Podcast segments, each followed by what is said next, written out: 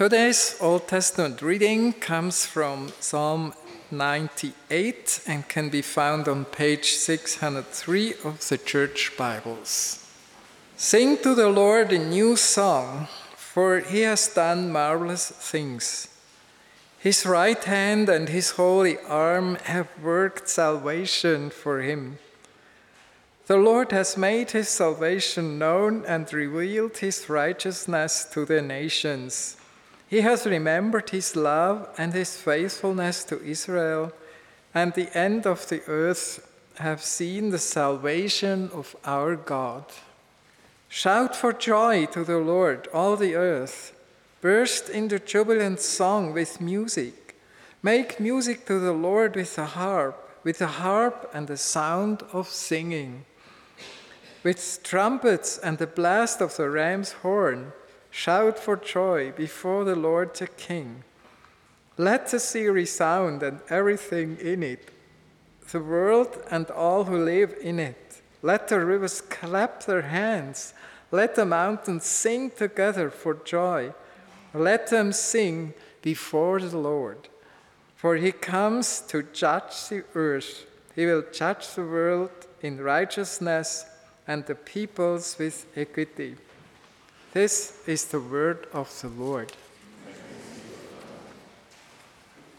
Today's New Testament reading comes from Romans chapter 8, verses 1 to 4, and can be found on page 1135 of the Church Bibles. Therefore, there is now no condemnation for those who are in Christ Jesus because through Christ Jesus, the law of the Spirit who gives life has set you free from the law of sin and death. For what the law was powerless to do because it was weakened by the flesh, God did by sending his own Son in the likeness of sinful flesh to be a sin offering. And so he condemned sin in the flesh in order to in order that the righteous requirements of the law might be fully met in us, who do not live according to the flesh, but according to the Spirit. This is the word of the Lord.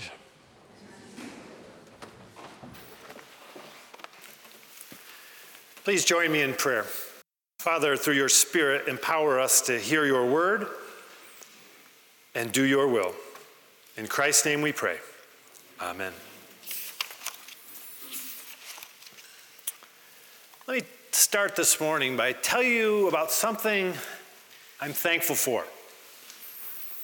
I'm thankful for when in anthracyclines, quinone, eh, quinone and hydroquinone groups of molecules on adjacent rings allow gain and loss of electrons in the conversion of quinone to the semiquinone radical. This semiquinone free radical converts back to quinone under aerobic conditions, resulting in the formation of superoxide anion and hydrogen peroxide. The excessive formation of these free radical, free radical consequences in lipid peroxidation within cell membranes, DNA damage, and then finally, cell death. Yes, I'm very thankful for that this morning. And I'm sure, I'm sure actually some of you share in my thankfulness. Now, let me tell you about something that gives me a sense of well being in my life feeling of great assurance. It's when, in the realm of airfoils, the effects of air viscosity lead to the formation of a starting vortex. The starting vortex then rotates in a counterclockwise direction. To satisfy the conservation of angular momentum, there must be an equivalent motion to oppose the vortex movement. This takes the form of circulation around the airfoil. The velocity vectors from this counter circulation add to the free flow velocity vectors, thus resulting in a higher velocity above the airfoil and a lower velocity below the airfoil. This pressure difference results in an upward lifting force on the airfoil. Yes, I received great assurance from what I just read. And I'm sure some of you do too. All right? Finally, let me tell you about what brings great joy to my heart. It's when on a beautiful field of grass, there unfolds in front of me a burst to green, left slot F, left fox 2F, deep over, kill 92 lead, alert black auto to 324, smoke on one. Yes, such a thing brings me great joy. But honestly, I'm going to guess for most of you, no joy at all. Well, in any case, what in the world is Pastor Mark talking about this morning? I know it's something you probably wonder every Sunday morning to some degree, but perhaps this week even more than usual. What in the world am I talking about? Well, what I'm talking about with all this talk about anthracyclines, airfoils, and left Fox 2Fs are processes.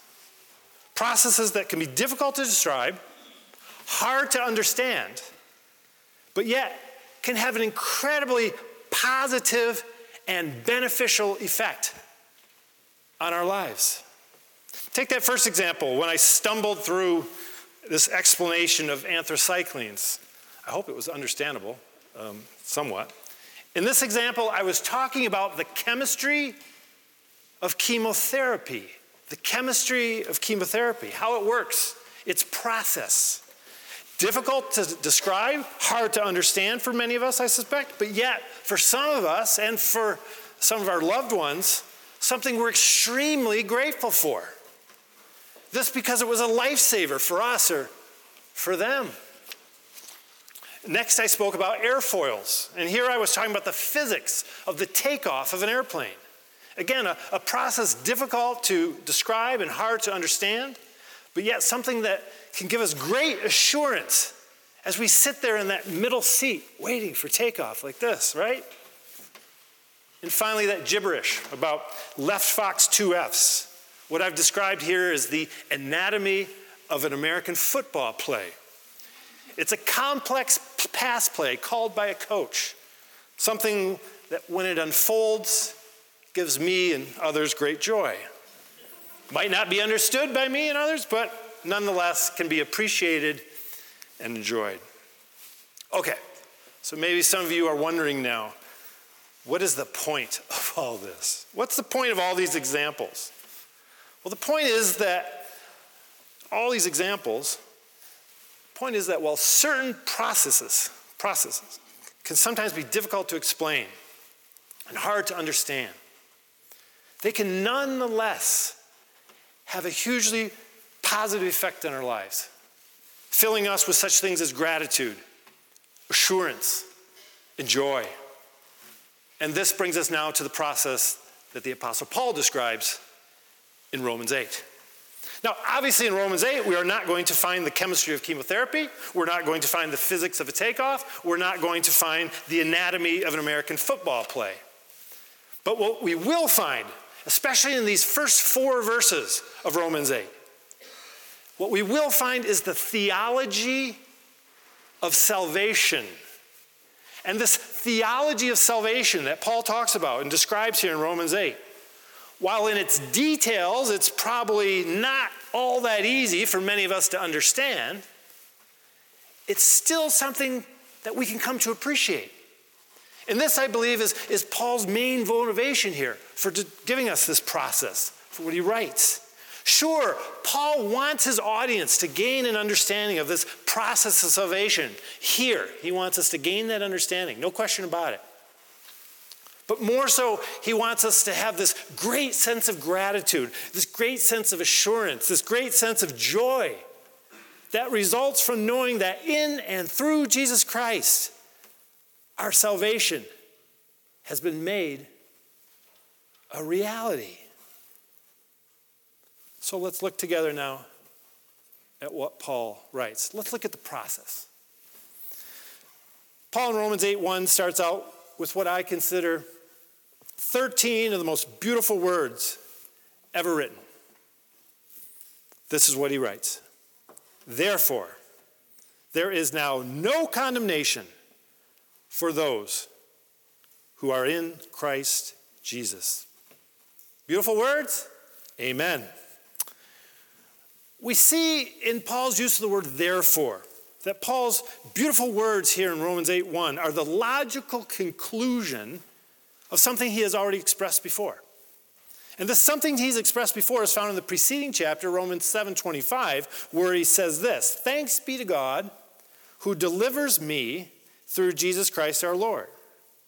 So as one delivered from the power of evil through Jesus Christ his Lord, Paul can then assert in Romans 8 1 that there therefore, therefore, that word again, therefore be no condemnation for him or no condemnation for anyone else who is in Christ Jesus, for him or for anyone else who belongs to Christ Jesus through faith in him. So, this statement that Paul makes here, these 13 words, these are the heart of the gospel, yes? The heart of the gospel, this Paul is articulating here in verse 1, first part. This because the, the default destiny the default destiny for human beings because of the guilt they have inherited and the sins they have committed. The default destiny is condemnation, condemnation from God. It's a sentence of forever death.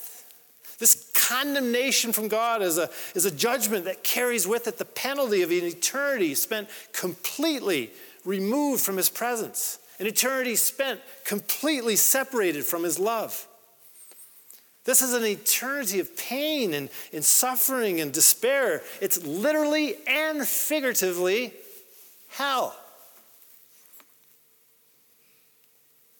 So that's the default destiny of human beings condemnation from God, eternity in hell.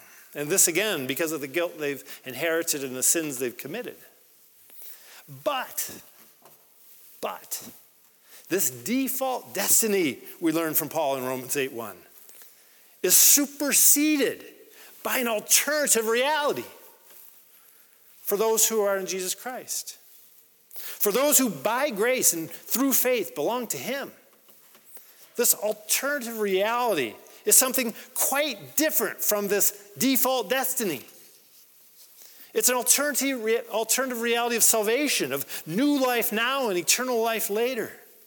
It's a salvation of renewal, restoration, and, and reconciliation. It's a salvation of now and forever love, now and forever joy, now and forever peace. It's a salvation which both the present and the future are spent in the near presence of God, spent enjoying His grace and mercy, spent celebrating His goodness and greatness. So, salvation rather than condemnation is what Paul's celebrating here for those in Jesus Christ. Salvation rather than condemnation is their alternative reality. But how does it actually all work? As people say, how does the sausage get made, right? What are the mechanics of such a salvation? What is its process? Well, this Paul goes on to explain now in verse 2 and in the verses that follow. Here he outlines some of the theology of salvation. And he does so in terms, let's face it, terms that might not immediately be understandable by everyone who encounters them the first time. It's deep, heavy, complex stuff that Paul writes about here. And this is what he says I'm at verse 2 now. Therefore, there is no, or sorry, verse 1. I'll repeat and then go on to verse 2. Therefore, there is now no condemnation for those who are in Christ Jesus, because through Christ Jesus, the law of the Spirit who gives life has set you free from the law of sin and death. Okay, I told you it was deep, heavy, complex stuff. So, drawing on the wisdom and intellect of others, let me now try to explain this a bit. Uh, I'll try to explain it as simply as I can without oversimplifying it. I probably won't succeed one way or the other. I either won't do a good job of explaining it or I'll oversimplify it, but it's my best shot. So, here you go. For Paul, we might say that in verse 2, the law is the means by which we attain perfection before God. Let me repeat that. In verse 2, this law that Paul's talking about mentions a couple of times. This law is the means by which we attain perfection before God. Perfection is what God demands of us, And it is by his law, his revealed will, that we attain it. Now, some of you are saying, that doesn't sound right to me because I've read the Apostle Paul. And that's not really what he says at all. But wait, wait, wait, wait, wait. Let me explain. Let me be clear here for the, that for Paul in verse 2, there's law and then there's law.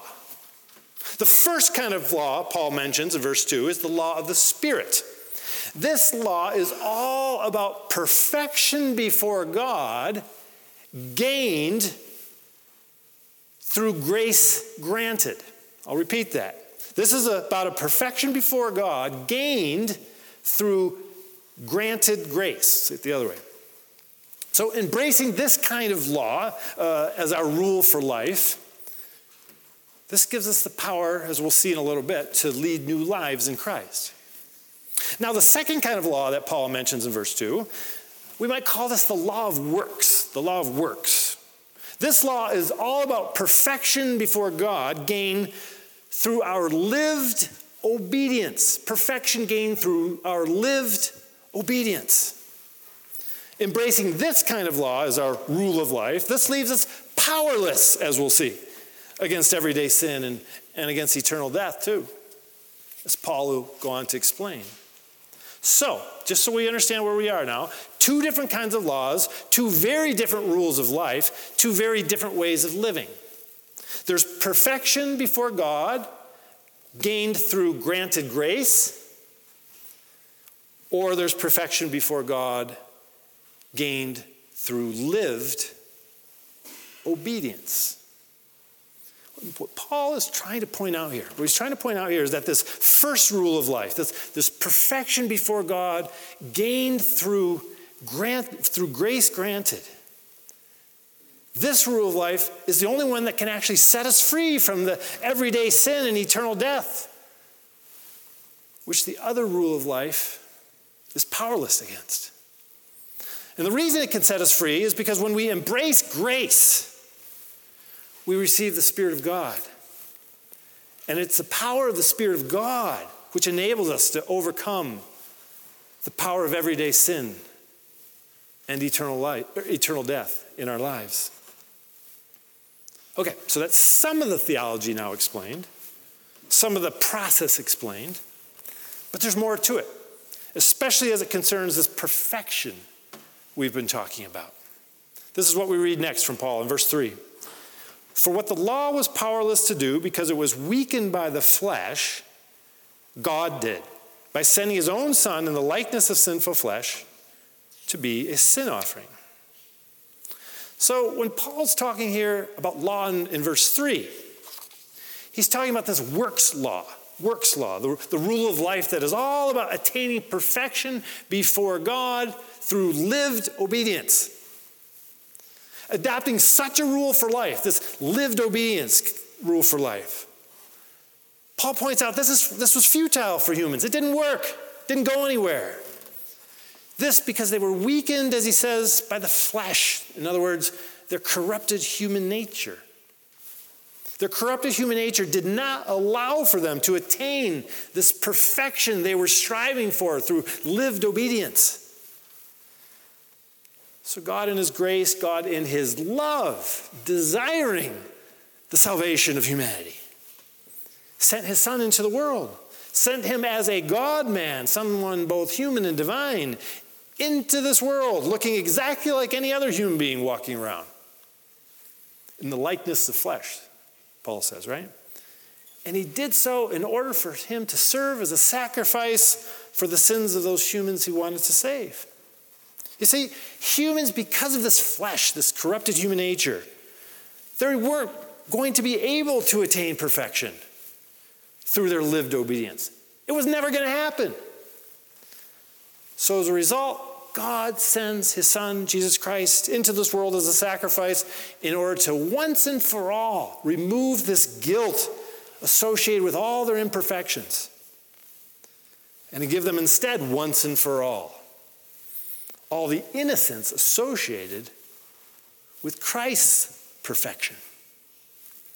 As Paul explains it further in verse 4, he says, And so he, meaning God, condemns sin in the flesh in order that the righteous requirement of the law might be fully met in us, who do not live according to the flesh, but according to the Spirit. So here's Paul's point is that through Christ's death on the cross, God ended the domination of sin.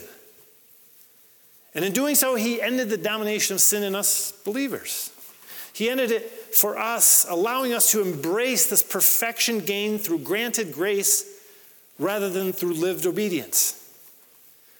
With such an embrace of grace, we finally, we finally were, be, were able to satisfy the righteous requirements of the law.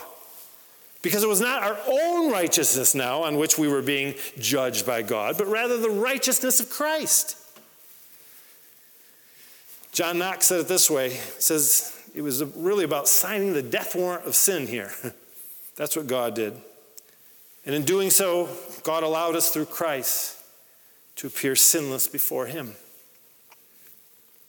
Okay, we're through verse 4 now. That's a little bit of the theology of salvation as given to us by the Apostle Paul in Romans 1 through 4. For some of us, perhaps, uh, this strikes us as more complex than the chemistry of chemotherapy, chemotherapy, the physics of takeoff, or the anatomy of a football play. For others of us, maybe not so complex at all. We're probably all in very different places in this respect here.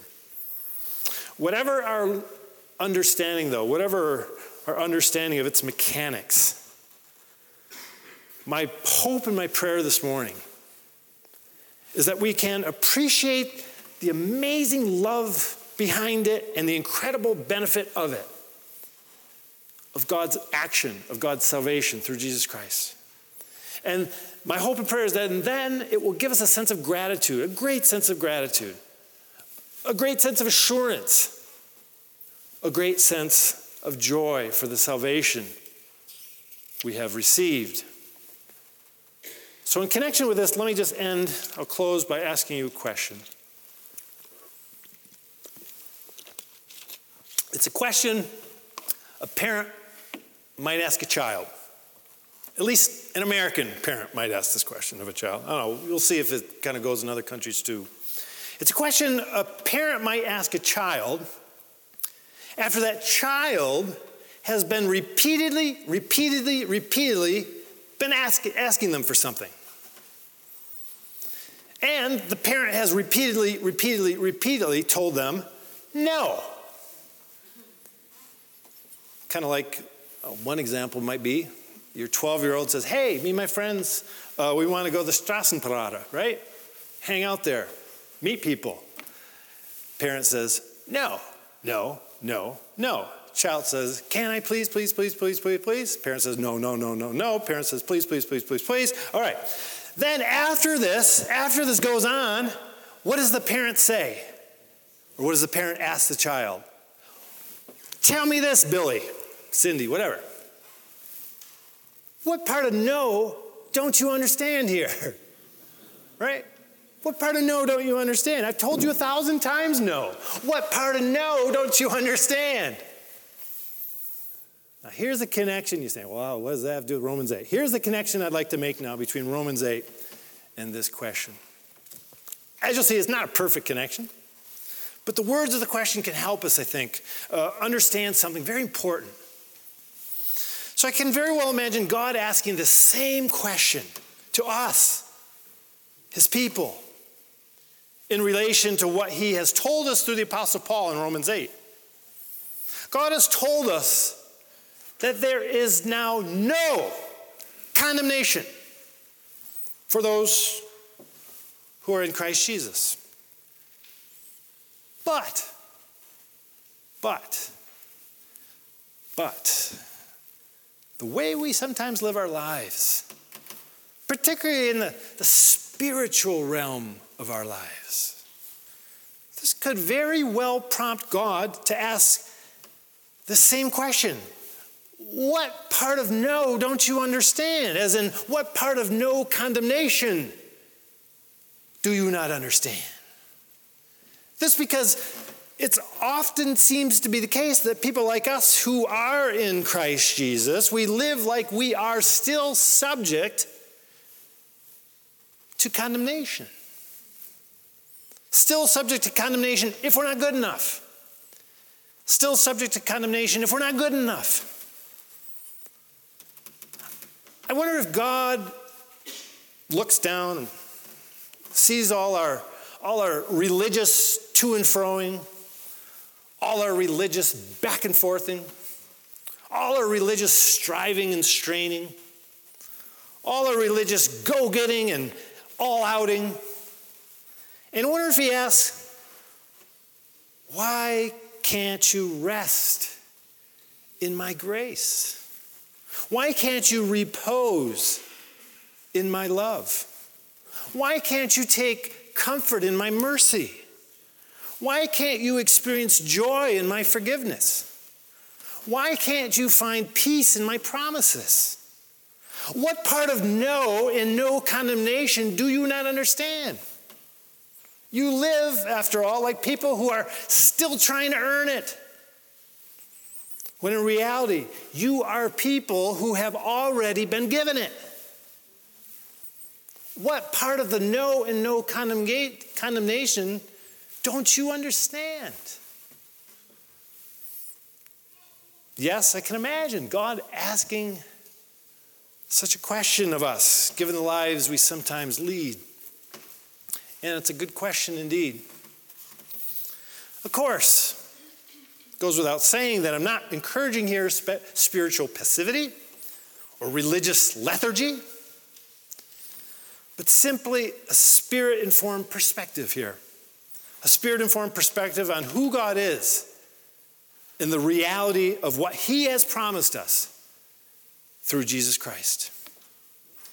There is now no condemnation for those who are in Christ Jesus. Pray that we would all embrace this promise for ourselves and that our understanding of this promise would bring us about would bring about in us as I mentioned before much gratitude much assurance and much joy, as I believe the Apostle Paul hoped it would. In the name of the Father, the Son, and the Holy Spirit. Amen. Let's pray. Father, you've told us, you've said no condemnation for those who are in Christ Jesus. So we pray, Lord, today that we would take you at your word, that we would embrace this promise for us. Give us faith, give us belief, give us the assurance, uh, give us the comfort of knowing you and your Son and your Spirit. And we ask this all in Jesus' name. Amen. Go here from today from here today, thankful, assured, and filled with joy that there is now no condemnation for those who are in Christ Jesus our Lord. And now may the grace of our Lord Jesus Christ, the love of God, and the fellowship of the Holy Spirit go with you and remain with you always. Amen. Amen.